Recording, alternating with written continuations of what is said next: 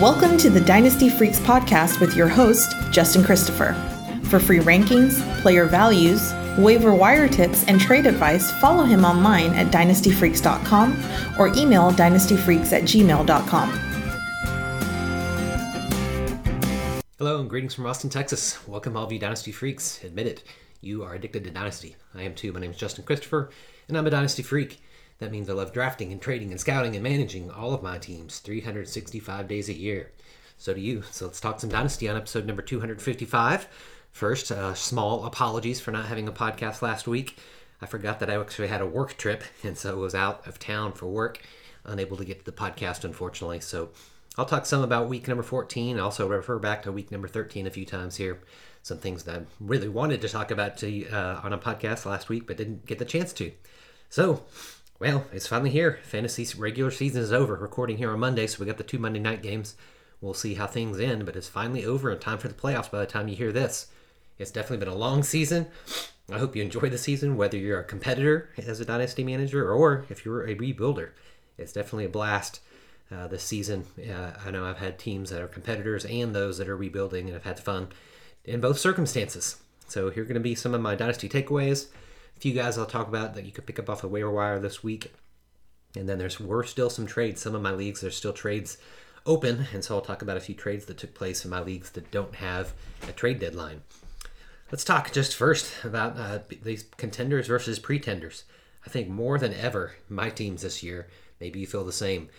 I'm either a top contender or I'm a total pretender. And one of the things that I made a goal to do this year, because it was one of my weaknesses as a dynasty manager, honestly, is I want to just kind of keep reloading, and I've yet to like truly blow up a couple teams, and so I committed myself that this year, if I knew my teams were pretenders, that I was going to blow them up, and so I did it this year.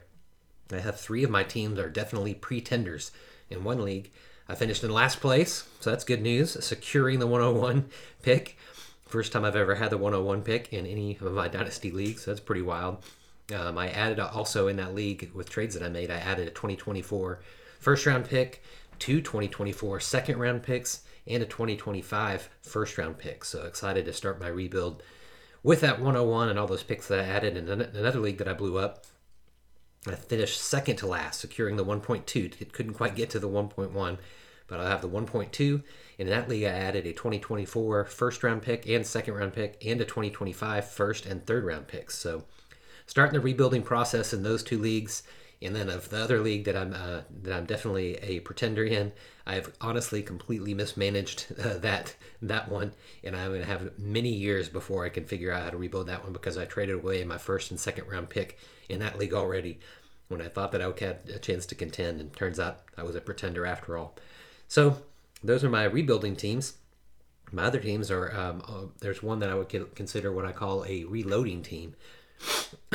right in the middle of the pack in that team. And so one of the things that I did in that league was I, I started to make a two for one. In one case, it was a three for one trades on my roster, just so that I could build up my roster a little bit through uh, players with upside.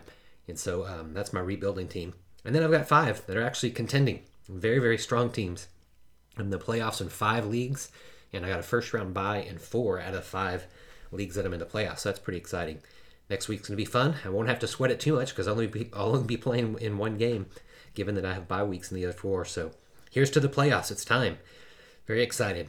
Uh, next thing I'll comment on a little bit from last week, uh, since I didn't get to do the podcast, was man, the biggest loss. Biggest loss was losing Tank Dell and Jonathan Taylor uh, being hurt by these injuries here. Uh, Dell is one of my most rostered players. I have him in four leagues, and if you listened to the podcast two weeks ago, you know that I traded away a lot of picks to get him in one league, and then of course he gets hurt and only scores uh, like no points on my fantasy league on my, on my fantasy team. Uh, pretty big bummer to make that trade for him. Pretty big bummer. This guy that's been a starter in all of my lineups, and these are my playoff teams. Now I'm going to lose that strength. My strongest roster in, of all has actually uh, Tank Dell and Jonathan Taylor. So when the Taylor got the news that his hand was going to need to get uh, work, worked on and was going to have to miss a few weeks, my chances of winning that league have gone down quite a bit. Pretty pretty frustrating. Uh, Dell was one of my fastest risers in dynasty rankings this season. He's currently my 16th ranked wide receiver, only behind Puka Nacua as the only rookie that's ranked. Is Puka Nacua is the only rookie that's ranked ahead of him. Jonathan Taylor, he still sits number two in my rankings, just behind Bijan Robinson. If he can't get back uh, to help me in the playoffs, uh, he's going to be you know nice to have on my team, but he might not help me win that league. I'm really eager to see how well he's going to play alongside Anthony Richardson, which we really didn't get to see this year because the two of them weren't on the field at the same time. Uh, you're going to hear in a moment about a trade that I even made for Jonathan Taylor, uh, given this injury news on him. So, pretty big losses for playoff teams that were probably entering the playoffs with Dell and Taylor on their teams and now have to go without them. That's pretty, pretty painful. Injuries stink. It really stink when it gets this close to the playoffs. Next thing I'd say, uh, I started thinking and doing some research last week, is I did call it the running back problem. Uh, the running back position continues to be a problem in fantasy leagues and dynasty leagues. I was looking this week uh, before the week started, so not including week number 14, but before week number 13, was looking at the top 20 running backs in scoring, and I noticed how many names you would have never guessed would have been there when the season started. You wouldn't have guessed that Raheem Mostert would be number two, Brian Robinson number five, Rachaad White number six, Kyren Williams number seven, Isaiah Pacheco number 10. Just those guys in the top 10 is crazy. D'Andre Swift number 14, Gus Edwards number 18, just to name a few. None of these players were in the top 10 in my dynasty rankings, and most of them aren't even top 20 in my dynasty rankings. Yet here we are, they're among the top scoring running backs in the league this year. The funny thing is that of those current top 20 running backs, I um, I have so so few shares of all of them, particularly on my playoff teams. I mentioned that I have five teams in the playoffs, and among those top 20 scoring running backs, on my roster, I only have Raheem Mostert in one league, Joe Mixon in two, Jahmyr Gibbs in one, and Jerome Ford in one. Isn't that crazy? My playoff teams, I don't have any of these, hardly any of these top 10 running backs. I think this year, more than most years, you just don't need a top scoring running back to be successful. Uh, patchwork running backs are working for me this year since I'm stronger at wide receiver and tight end on my playoff bound rosters. Running backs is less critical than it used to be, uh, making me want to hold firm to my conviction to build dynasty rosters through the wide receiver position. We, you know, we'll see what happens. I've got a bunch of patchwork running backs, not top 20 guys that are in my starting lineups on these playoff teams. So, running back has been weird, very weird this year. I like to admit when I'm wrong, so I'm going to go ahead and say I was wrong. I was wrong about James Cook. Uh, he was ranked number 13 in my 2022 rookie rankings. Uh, but he was drafted in the first round in all of of those leagues, so naturally I didn't get any shares of him. Last year I looked like I was right, uh, but he's proven me wrong this, this season. I thought that he could thrive in the passing game, but I didn't think he could be successful as a running downs back. And he's proven me wrong this year with double digit carries in all but two games this season, and he's averaged 4.8 yards per carry. Fantastic. And he stood out even more the last few weeks since Joe Brady's become the Bills' offensive coordinator uh, Brady's really unleashed Cook in the passing game. Cook is at 169 yards receiving and two touchdowns over the last three weeks. Uh, he's definitely going to help fantasy teams in the playoffs, and he's really become a very, very reliable RB2 in lineups. I wish I had one share of him, but I don't because I had him ranked so much lower than other dynasty managers. I like to admit when I'm wrong. I was wrong on Cook, particularly what he's doing uh, right now. Next, I'll call a third year breakout. I didn't get a chance you know, on the podcast to, to, talk about Nico Collins last week, and I wanted to talk about him this week, but so sad that he got injured so quickly in that game. But one of what I wanted to talk about last week was just his uh, third season breakout. Even though you know that doesn't happen as much now, he's the 11th highest scoring wide receiver coming into the week. Uh, and after that huge game two weeks ago, 29 points. Uh, before the week, he averaged seven targets per game too. He's become one of the he's become the top target of possibly the rookie of the year, possible rookie of the year, CJ Stroud. So his first two seasons were pretty unimpressive. A total of 70 catches for 927 yards total and just three touchdowns in two years. Uh, and then he has 60 catches for 1,004 yards right now in this third year breakout. If you remember, that used to kind of be the rule. Rule for receivers was, you know, trust in the third years when when they really start to get it and they start to break out. But more recently, we've seen rookies, even this year, just break out in year number one, like Puka and Dell. And uh, gosh, it's just like crazy what's happening in year one. But it's, it's helpful to take a step back and realize that uh, it may be that people break out quicker now, but it could still be the case that some take three years to break out. Or maybe it's just they get paired with a much better quarterback in Collins' case.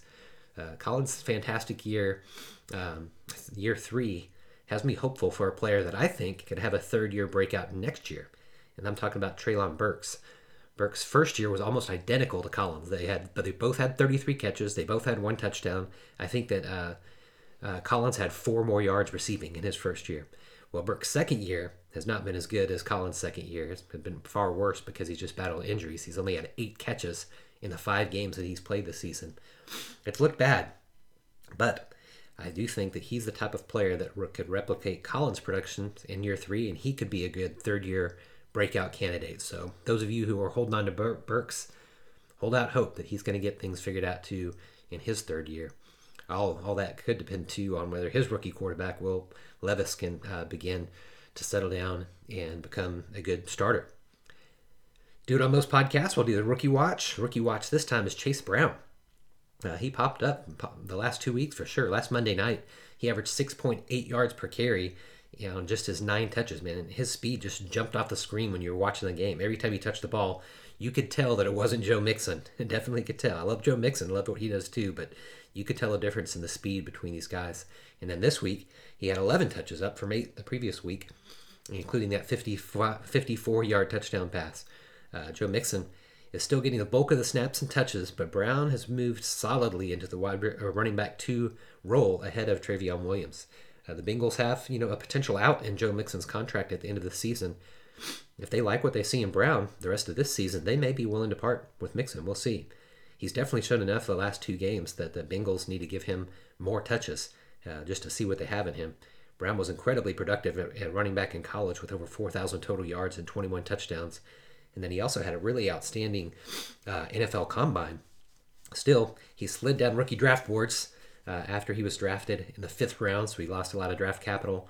And he slid down a lot of rookie draft boards in, in Dynasty because he's 23 years old. Come out, you know, played five years in college, comes out at 23. Um, that's nothing most Dynasty managers don't look very favorably on. I had him ranked 36th in his class, but he was routinely drafted in the second round of drafts, so people liked him more than I did. His managers are pretty excited to see, finally see him on the field and see him looking pretty explosive.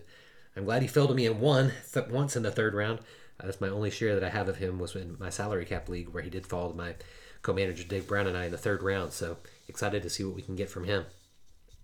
As opposed to rookies, we'll talk old man strength, and there's only one candidate for the award this week, and that's Joe Flacco. Are you kidding me? At 38 years old, he literally comes off the couch, comes out of his living room to play to, for the Browns and lead them to consecutive wins. He threw for 311 yards and three touchdowns on Sunday, reviving the fantasy production of David Njoku and Amari Cooper for the rest of the season. Uh, his play earned the starting role. Coaches gave him the starting role for here out here on out the rest of the season. He's honestly he's looked better than Deshaun Watson did in any of the, his starts this year. Managers in superflex leagues who are ahead of the curve by picking him up when he was added to the Browns practice squad or even rumored to be maybe going to sign with the team. If they were savvy and picked him up, man, you might have a viable starter in a super flex league now. And uh, all people old man strength Joe Flacco and his hairy face and neck. Yeah, especially in a league where like 25% of the teams right now are playing backup quarterbacks. I definitely uh, see that Flacco's one of the best out there now already. I'm more confident now about starting David Njoku and Jerome Ford, a couple of the players that I have in some of my playoff bound teams. Gives me a little bit more confidence now that Flacco is at the helm with his old man strength. And last thing I'll mention here before we talk some waiver wires, um, stock down. Stock down I had already written a note during the football game on Sunday to write a note about Justin Herbert and how his is, he's a very good uh, stock down player right now. And then he injures his finger. So something has just not been right the last few weeks. Um, I planned to talk about him on last week's podcast, or even, like I said, before uh, this injury happened. Uh, something's been going wrong with him. Uh, now that he's injured, I've, i was thinking to myself, he's my quarterback on two of my playoff teams. And watching this game on Sunday, I just thought, you know what? I can't start him again with any confidence. Well, now the choice is made for me because of this injured, and now actually in both of those leagues where I have Herbert as my playoff quarterback, in comes Sam Howell. Sam Howell's going to be the player that I put in ahead of him. The choice was made for me, but I was going to make that choice anyway because he looks so bad. He still throws some of the prettiest balls in the league, but he's just got happy feet. He looks confused, rushed, very rushed in recent weeks. And the offensive line is not helping him out. That's definitely a part of it. He's only thrown one touchdown in the last three weeks and no touchdowns the previous two weeks. So definitely let teams down down the stretch. His stock is definitely going down. He came into the week ranked as the number six highest scoring quarterback, but man, dynasty managers like myself didn't feel that way about him. He doesn't feel like he's playing like a number six. And after these consecutive weeks, he's not going to be number six uh, any longer. I'm sure the coaching staff's all going to get fired. And, you know, when they get in a new coaching staff, you'll see Dynasty stock of Herbert rise, bounce back just a little bit once a new coaching staff, a new system gets there. But it's his Dynasty stock is definitely the lowest that it's been uh, since his excellent rookie year. It's definitely going down right now. Let's talk some waiver wire. Uh, one guy that I mentioned uh, maybe has already been added, but the other two guys I think are going to be available in a lot of leagues. First player would be Brevin Jordan. Jordan's likely unavailable on the waiver wire in dynasty leagues because he was picked up a lot last week. I know I picked him up too whenever we learned that Dalton Schultz uh, was injured and not likely not going to play. I picked him up in a few leagues a week ago, but wished I would have done so more. Uh, he, uh, I didn't in more leagues because I thought Schultz actually had a multi-year contract, so it's my fault for not looking. But I looked it up and realized that Dalton Schultz only signed a one-year contract, and so if Brevin Jordan gets a chance to shine a little bit here, uh, while uh, Schultz is sidelined, uh, we could see what could happen with their contracts next year, where Jordan could still be with the team. Jordan has two more years on his contract, so he's got this window now to prove something. He was picked up in most leagues, like I said, but just maybe go check. I know I actually picked him up in a, a slightly tight end premium league that I'm in. I picked him up and started him in my in my lineup this week, where I needed a win to secure a bye week, and he did just enough to to help. So good for him. Speaking of tight ends, the next guy I'd mention would be Davis Allen. Uh, Allen came out of nowhere to start for the Rams while Tyler Higbee was out on Sunday, and he played 55 snaps, more than 40. He's, he's had uh, 40 snaps in the previous 12 games, and he played 55 snaps in this week 14 game. Pretty crazy. He caught four passes for 50 yards and a touchdown. He also dropped a pretty critical pass on third down at the end of the game. But I think he's worth having in dynasty leagues, especially since he's a rookie. Uh, he's you know uh, not he was not in my dynasty rankings when I was ranking this rookie class, uh, but now he's a player that I got to add into my uh, database and keep an eye on, particularly in tight end premium leagues. Um, he's definitely worth adding this week. Target uh, Davis Allen. And last guy to target would be Easton Stick as he comes in for Justin Herbert. Herbert's likely to miss a few weeks with his finger being messed up, if not the rest of the season, uh, particularly since the team's kind of fallen out of the playoff contention. Stick will likely be the team starter for a few weeks, if not the rest of the season, making him a player, you know, to add to rosters and, and Superflex leagues specifically. He's already rostered in most of my Superflex leagues, even one that I have him in, um, but he's avail- he's available in a few that are out there right now. So check check a look at him. He kind of held his own actually coming into the game, throwing for 179 yards. Uh, he kind of joins the ranks of the many backup quarterbacks who take the reins for their team this year. So if that's the case in super flex leagues, especially, you got to add Stick if he's on the waiver wire. There were four trades that still took place in some of my leagues that don't have trade deadlines, uh, two of which included my team. So let's talk about them. Jonathan Taylor was traded for Kyren Williams, just straight up Taylor for Williams. And so I was given this uh, trade offer in a Superflex league where I was a really strong contender until Kirk Cousins and Daniel Jones got injured, leaving me no chance to win a championship with Jared Goff as my only remaining quarterback. So yeah, I started going pretty trade happy in this league too. I traded away Travis Kelce in my rebuilding efforts, um, and I traded away Goff in my rebuilding efforts. And then what happened here? I did posted that Williams was on the trading block, but after Jonathan Taylor's injury, a contender sent me this trade offer: Kyren Williams, you know, straight up for Taylor. Uh, I was happy to accept the trade since I really do believe Taylor is a far better dynasty prospect. The other manager is in first place, and so he just added a fantastic piece in Williams that's going to help him on a Super Bowl run. So I get why he did what he did. Williams' dynasty value, you know, has definitely crept much closer to Taylor's this this season as he's just kind of bounced on the scene and done so well, but not enough in my opinion. And so in a, in a team that's kind of reloading, I was happy to trade uh, to get Taylor and trade away Williams to help that team in its playoff run and help me as I start next year. My only other piece I'm trying to move in that league is Christian McCaffrey. Um, he's been on the trading block, but I just haven't been able to find a perfect deal. And if, like I said, this is a team where I'm not rebuilding, I call it reloading because I've been doing two for one trades. And if that's the case, um, McCaffrey, you know, I have to run back McCaffrey and Taylor as my starting running backs next year. I like it. I'm not going to complain about that either. Next one's a pretty modest trade, but CJ Beathard uh, for a 2025 third round pick in a Superflex league where I'm in second place and really needed a win this week um, to win the division and secure a bye week. I made a modest trade to acquire uh, Beathard. Actually, another another manager offered it to me when he saw that I had Trevor Lawrence as my starting one of my starting quarterbacks in that Superflex league, and with Lawrence apparently not going to play, he sent this early in the week to just give me that kind of handcuff to at least have a starting quarterback this week. So yeah, also I had Sam Howell that was on a bye week, so he was my other starting quarterback. So I was hurting and really needed a win to secure a bye week. So that's what I did, and I was surprised, of course, that Lawrence ended up playing. So, but I wasn't really upset that I made the trade, even though Lawrence started. I like having someone's uh, my quarterback's uh, handcuff in leagues. That's a, that's a helpful thing to do in superflex leagues. Um, I did see that Beathard does have an option on his contract that could keep him as Lawrence's backup next season too. So I'll, I hope that they do that, in which case I won't regret this trade. I might regret it a little bit if the Jags do decide to not to keep Beathard and move on move on to someone else next year. But we'll see. I've got some uh, insurance, and Trevor played well enough I'm, uh, with the rest of my team to actually secure me uh, a bye week in that league. So take a break, heal up. I won't need him next week, but we'll see what happens. Next was a trade. Josh Downs was for Keaton Mitchell and a 2024 second round pick and a 2025 third round pick. So a second, a third, and Keaton Mitchell for Josh Downs. It's the same league that I mentioned above. It's the one where I'm, you know, competing to win the division and have a bye week. Uh, but the the team that's in first place uh, added Josh Downs to their team, uh, giving up Keaton Mitchell and some picks to do it. I really like the downside of this trade. Baltimore just mixes and matches their running backs too much. Lamar Jackson typically, you know, steals those goal line touches, though he hasn't done that so much this year.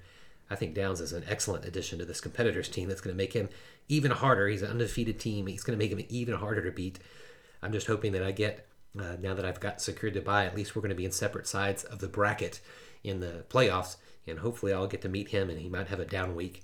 Certainly can't go undefeated. Unbelievable. His team is stacked, and now he's got Josh Downs to help him in a playoff run. In this league, too, we start 11 players not defenses or kickers. And so it's very deep, making Josh Downs an every week starter for him as well. Finally, one last trade to mention Jackson Smith-Njigba was traded away for Mike Evans and Adam Thielen. Very obvious here. This is a contender versus a pretender, rebuilder versus contender trade.